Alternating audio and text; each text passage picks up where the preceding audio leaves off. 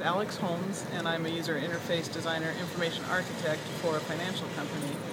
Uh, I'm working on a couple of Agile projects, and I'm interested in better ways to integrate user experience with Agile.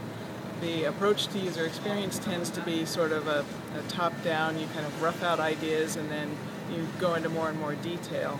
Whereas with Agile, it seems like you increment and build details in every sprint. So how to mesh those two processes together, I think is an important topic because I hear a lot of advantages to Agile, but then it's a little challenging from the way designers or user experience people usually work. So that's one of the things we talked about today, as well as how to get um, do our usability testing and ensure that we have good usable products uh, when it comes out the other end.